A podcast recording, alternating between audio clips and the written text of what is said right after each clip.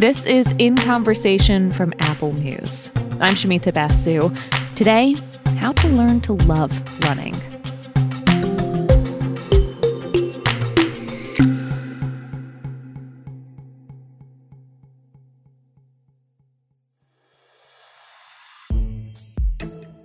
Martinus Evans was not a runner the day he decided to train for a marathon. It was 2012. He was working over eight hours a day on his feet, and he started to feel pain in his hip. So he went to go see a doctor. He looks at me and says, I know why you're in pain. Me, okay. Well, tell me why I'm in pain. You ain't put a stethoscope on me. You ain't touched me. You ain't do anything. Hmm. And he was like, You're fat and you need to lose weight or you're going to die. Martinus weighed 360 pounds. He was used to doctors zeroing in on his weight before anything else, but still, it made him furious. And, you know, he goes on to tell me, you know, you have this stomach as a pregnant woman. You need to start walking, go buy walking shoes. And I was like, skip all that. I'm going to go run a marathon. A, being sarcastic, but also being facetious. And he laughed at me and told me that was the most dumbest thing he has heard in all his years of practicing medicine.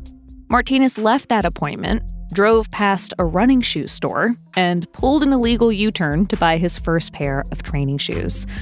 A little over a year later, he ran his first marathon. Not a lot of people believed in Martinus when he started. Even race day staffers assumed he wouldn't make it to the finish line. But he gradually built up confidence and even found joy in running. And he thinks you can too, no matter where you're starting from. Martinus wrote all about this in a book called Slow AF Run Club The Ultimate Guide for Anyone Who Wants to Run. It's informed by his experiences and studies in exercise science, a mix of practical training, nutrition tips, and ways to reframe your mindset to take on big races, but also any other kind of big challenge. But let's go back to that first day with his new kicks. So I get these running shoes and I go home to my fitness center in my apartment complex. And I'm inconveniently sandwiched between two gazelles. You know the type of people I'm talking about. You said gazelles? Gazelles.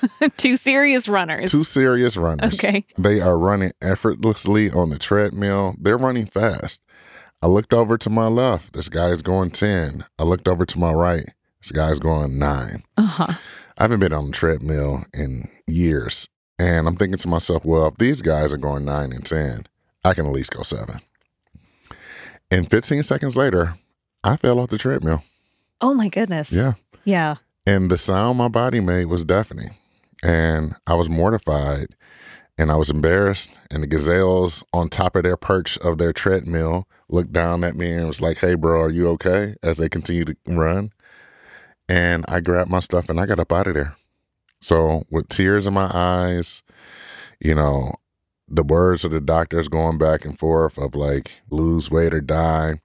I reach out to the doorknob and have this tattoo on my right wrist, and it says "No struggle, no progress," and it goes to the famous 1857 speech of Frederick Douglass with the same name. Mm. And I remember being like, you know what, I got to go through the struggle. So, how did you? I mean, it sounds like you pushed yourself to start in a really intense, what if I go from sort of zero to 10 mm-hmm. way? But how did you really get into it? How did you start establishing a running practice for yourself? So this was very hard. It's hard for everybody. I'll just I'll say that. It's hard for everybody. Big facts. Yeah. So it, it, it was very hard, but the first couple of weeks, it was more of just getting momentum. Yeah. So go out on the treadmill, run 30 seconds. The next day, run a minute. And then I continue to run just a little bit longer each day until somebody told me about Couch to 5K. So I started to do Couch to 5K. Oh, the app. Yes. Yeah, I've done that once before. Yeah, so, I've you tried know, doing that. Yeah. There's a bunch of apps called Couch to 5K. Yeah. And I think one of the things that's interesting about this app is like, you know, week one, day one, it's like, all right, we're going to start off with a, a slow 10 minute mile pace and being like, what?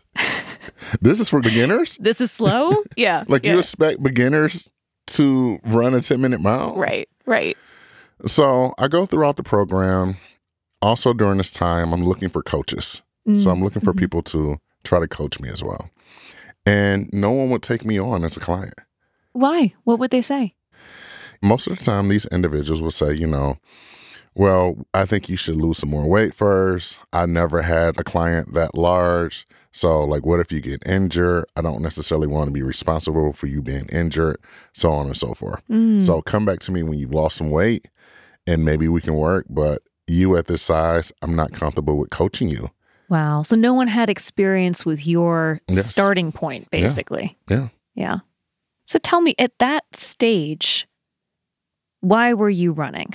Was it still about, you know, proving that doctor wrong? Was it about losing weight at that point? It was a mixture. A, proving that doctor wrong.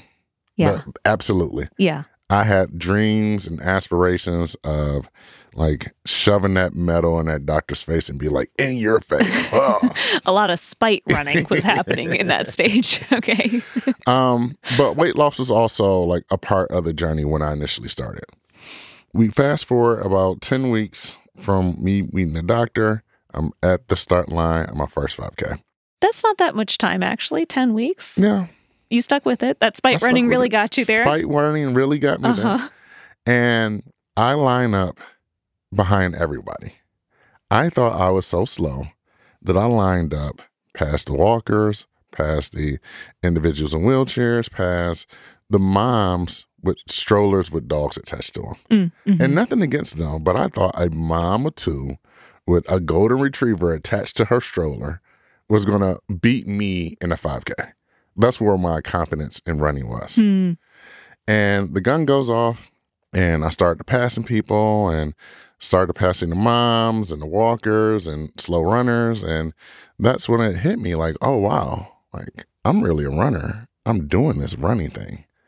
And I crossed the finish line, and I had like this biggest smile on my face of like, it, it hit me like, oh, all this time, you know, I was second guessing myself and being like, you know, I don't know if I'm a runner. Oh, I'm a runner now. Mm. Yeah. Mm. So you run this 5K. You're a runner now. How did you get from there to running your first marathon? So it was a very methodical process, roughly 18 months of like training. Ran the 5K, ran about three or four other 5Ks, started training for a 10K. Ran the 10K, ran two or three of those. All right, I'm gonna start training for a half marathon. Ran a half marathon. I think I ran two or three of those. And like that was the end of the year for 2012. Mm-hmm. January 2013, I signed up for the Detroit Marathon. I look and say, okay, I have about 10 ish months. So let's train. I had like three or four different training plans that I was using at one time to get me here because I felt as if not one was suitable enough for me. What were you Um, looking for? I was looking for something that was like, okay, I'm gonna build up two and then go back one. You might look at a typical training plan and say I have four runs a week. Okay. During those four runs a week, one of them might be like you run for six miles and then you run for like eight miles and then you run for 10 miles and then you got to do your long run. And I remember being myself like, so, like, I got to run all of these miles during the week and do this long run. So I just felt like I wasn't suitable for that. I think what I found out through this is that what felt good was like the mileage or even the training plans that gave a little bit more grace. And I didn't necessarily see one out Mm. there. So Mm-hmm. I kind of just made it up myself as I went along with this training journey. Yeah. Yeah. You had to find it for yourself, Yes. basically. Yeah. So tell me about that first marathon. Okay. so we at the start line of my first marathon, Detroit Marathon, October 2013. I am excited. I'm hype. I'm feeling good in the first half. And then around the second half, I start to like feel it. And I, I come into contact with this gentleman who is running, but he's just start walking. So I'm thinking to myself, well, let me try to give him some type of inspiration because this is inspiration that I need for myself. Mm-hmm. And, you know, I'm talking to him. And I'm like, hey, guy, you got this. And he was like, I know what you're trying to do. I'm done. Waves down this bus. Um, and it's called a SAG wagon or SAG vehicle. And it's short for like supporting gear. So he gets on the bus. He drives off. And then I continue to go, and the bus comes back alongside of me. And he's like, Hey, big man, you want to ride to the finish line? And at first I was like, No, like I'm okay. And he's like, All right, I'll come get you on the next line. And I didn't pay it no mind, but I was like, okay. And then like mile after mile was, hey, big man, you want to ride to the finish line? Hey, big man. And it got to the point where I was at mile 25. I'm less than a mile away. And this bus comes alongside of me again. it's like, hey, big man, do you want to ride to the finish line? And I just blew up. I blew up on him. And I was like, why do you keep asking me this? Like, why are you trying to a sow seeds of doubt? But like, why are you trying to get me to quit? I'm so close. Yes, I'm yeah. so close. Yeah. And he goes on to say, you know, I can't help that you're slow and fat. I'm just trying to help you out. Ooh, that's what he said. Yes. How did that hit you? I just told him leave me alone. I had some other colorful words for him that I'll choose not to say mm-hmm. here. And then I finished the race and it was just this storm of emotions. You know, the fact that I overcame, this is my first marathon, and still I had this dude who was like taunting me along the way. Yeah. He saw you and made a judgment. Yes. Yeah. Now, I know following that marathon, you got into a pretty major car accident. Yeah. Ended up being around about seven to eight months that I didn't run. And all the weight that I had lost, gained it all back, felt sorry for myself, got sad, got depressed. This was really in a dark hole. And this is one of the reasons why I changed the way I think about running Mm. It was because of this particular car accident. So I remember going to therapy and, you know, talking to the therapist and being like, you know, I've lost over 90 pounds, right? But I wasn't 90 pounds happier. Mm.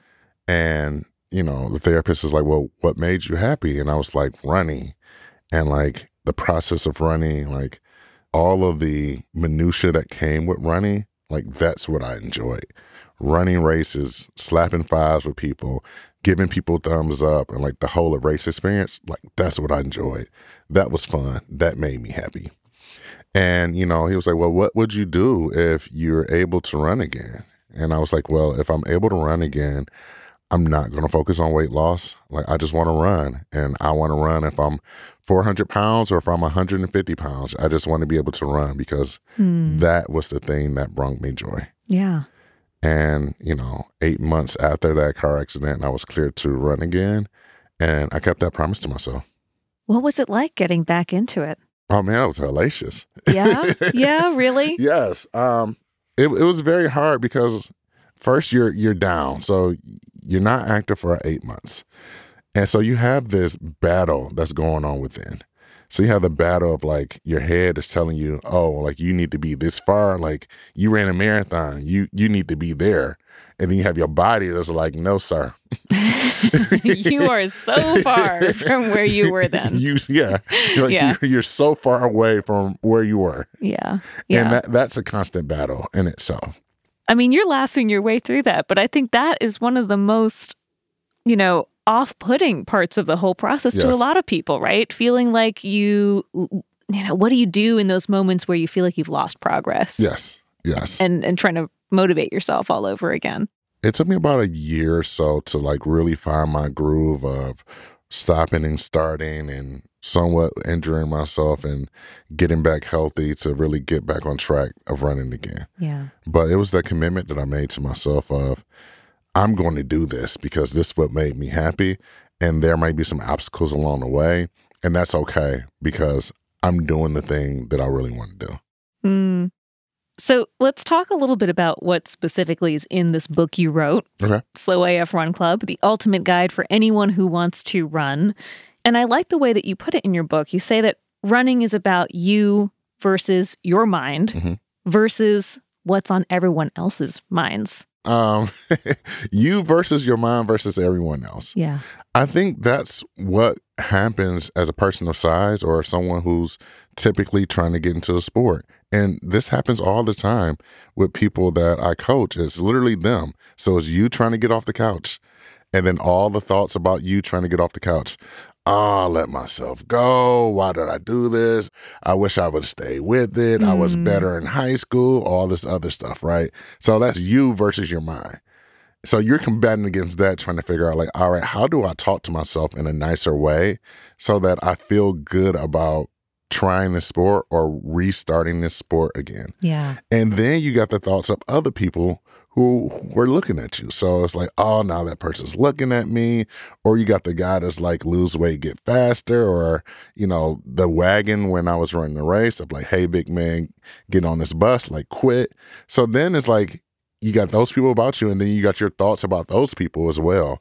Of like, oh, like, it is true. Like even the people confirmed it. Like I am slow and I, I've let myself go and so on and so forth. Yeah. And that's a, a big battle to have as a beginner runner or a restarter in the sport.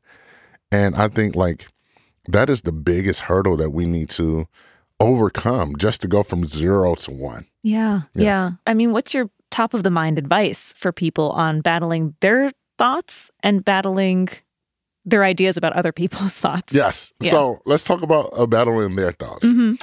So in the book, I talk about naming your inner critic. So we all have an inner critic, it's a part of us. And most of the time, our inner critic is in our voices. So it's like now it's you telling you, oh, you suck. Oh, you you're a bad person. Oh, you left yourself and go away, right? Mm, mhm. So one of the things that I learned was, well, if you give this inner critic a, a persona, a voice, you know, a backstory, that then you're able to separate those thoughts of you and put it in this shell. For me, my inner critic is named Otis. I named him Otis, and he's a drunk uncle who smokes packs of cigarettes. To say, like, you know, you know, th- this is an uncle that may say crazy stuff, but you're old enough to like stand up to this drunk uncle to say, "You're drunk. Go sit down Yeah. somewhere." But that's Otis. That's Yes. not me. That's not me. That's Otis. That's Otis. Yeah. Yeah. So it, it goes with the notion of like not everything you think is true and not everything you feel is real. So if you can Ooh, separate say that, one more time, nice and slowly. That's a good one to. not on. everything you think is true and not everything you feel about yourself is real. Huh. And if you do some more hard work to assign those things to the inner critic, Mhm. You can also find your way to. Separate those Separate thoughts and feelings away from those two and really understand that like oh these are just feelings and just like anything else, these two Mm. things are temporary and they will pass. Yeah. So that's the inner critic. What Yes. about the the outer critics? Because that can really change a person's experience if they're thinking a lot about other people's judgment. So my favorite thing is practice delusional self belief. Delusional self belief. Delusional self belief. Okay. So what's that? So everything is impossible until it isn't anymore. Imagine Thomas Edison being like, I'm going to light New York City. And somebody's like, What are you talking about? We're going to have these little gas lights and this this candle, and that's going to be it. And he's like, No, I'm going to light New York City. And then he goes on to do the work. And everybody thought that was impossible. Flying. You think you're going to fly with the birds?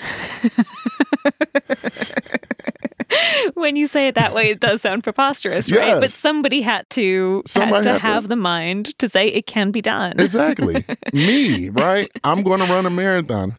Sometimes you have to be delusional with yourself to say, I'm going to do this, even if no one else believes into me. Mm. Where do you think you got this permission to be delusional from? So I, I grew up in a very rough neighborhood and very tough times. So I grew up on the east side of Detroit in a very tough time, right? Um, before the age of 10, I had two brothers pass. Mm. And I remember being younger and family members would tell me, you know, if you don't act right, you're going to end up just like your brothers. And me being like, I'm not going to end up like my brothers, watch me, right? And not necessarily knowing what I was going to do to do that, but I found a way. I started playing football and I ended up getting a scholarship. So you have a long track record Yes. of putting your mind to something and really executing it. Yes. I, I think that's important to say, right? And I, I, I'm sure that people see themselves differently Mhm. in terms of that, you know, having that drive or not. And I'm also sure that most people probably underestimate the amount of drive they have. So I think as we become older, we kind of tend to forget that all of this stuff is made up. right? Somebody else made these rules. and it's up to you to subscribe to them. Mm. Say we had a baby here who was trying to walk. The baby might get up, may take a step, but might fall back down. We ain't gonna be like, you suck, baby. Ah, in your face. I knew you couldn't do it. Like, bad. That's what you get for falling. We're gonna be like, no, like, come on. Come on, baby, try again. Yeah, we know to do that with, Exactly. with young children to encourage them. But somewhere along the line, you get adults, and it's like, in your face. I told you you can't do it. Mm. ah and it, it's more for me really just trying to get back to that whole notion of like what would happen if we took the beginner's mindset and took the joy in going through the process Mm. versus being like oh i have to do this these are the milestones that i need to get and if i don't get to these milestones i'm a bad person Yeah. Yeah. Yeah. Let me tell you, Martinus, about my own relationship to running, Okay. which I mean, it's non existent, is really like the shortest way to tell that story. But I'll, you know, I'll download an app and I'll kind of start and I'll get into it and I'll like make a playlist and I'll get like very excited about it for, you know, a month or two at a time. And then it just falls off for me. And I think it's because I feel a little aimless. Mhm. Like I lose track of my why. One thing that really strikes me when I hear you talk about running and in your book is that you propose, like, what if running was about joy? yes And I think that that's actually a very radical idea when you think about it that way, when you frame it that way. What if you stop making it about getting faster, losing weight, all the things that people often make running about? And what if it was just about joy? Yes, I think it's very radical because for the traditional sense, everybody thinks exercise equals weight loss, right? Right. So, with me having this degree in exercise science, I understand that there's so many benefits to regular physical activity. So, yes, you may lose weight, but consistent running or exercise is better for your heart rate, your blood pressure, your A1Cs, and so on and so forth. And my thing was, what if the world just took weight loss out of regular physical activity, period, Hmm. and just made it about these things and joy? Like, would that cure this epidemic that they say that we have in with, you know, physical activity? And I think for a lot of people, we focus on this number on the scale, like, oh, you need to lose weight, the BMI score, and all this other stuff. And it's like, well, you need to lose weight by diet and exercise. Hmm. And then they do it, and it's like, well, they may have lost some weight, they may not, but then they gain it all back. And then it's like, ah, it never worked. Don't do it no more. But my thing is like, we all should just be physically active, Yeah. period. Right. We know too much about the benefits. we know too much of it. And, and I think that's the, the the radical part of it is that I'm just trying to get people joy and to continue to move in spite if they lose weight or not. yeah. And that's more or less my approach. And just really getting people to understand that you all got to just find something that's enjoyable to you to start moving. And all the other stuff will follow. Yeah. Yeah. What's your advice to people who want to love running? They think they should love running and they just haven't gotten there yet for whatever reason. Um, I would say it's okay. You may not have the love for running, or you may have a love hate relationship with running. But one of the things I would urge you to, to do is to take some of the comparison out of running. My notion is that comparison is the thief of joy. And if you want to have joy, you can't have comparison. Mm. So start there. Let's take the comparison out. Let's not worry about you versus trying to get your personal best. Let's not worry about you trying to beat your friends. Let's just be and just see what being and just running looks like. Hmm. Start there. Martinus, thank you so much for coming in, for talking to me, and, and for writing this book. Thank it's you. been really fun to talk with you. Thank you for having me. Martinus Evans' book, Slow AF Run Club The Ultimate Guide for Anyone Who Wants to Run, is out now. We'll link to it in our show notes page. If you like conversations like this, please follow Apple News in Conversation on Apple Podcasts and leave us a review. Thanks for listening.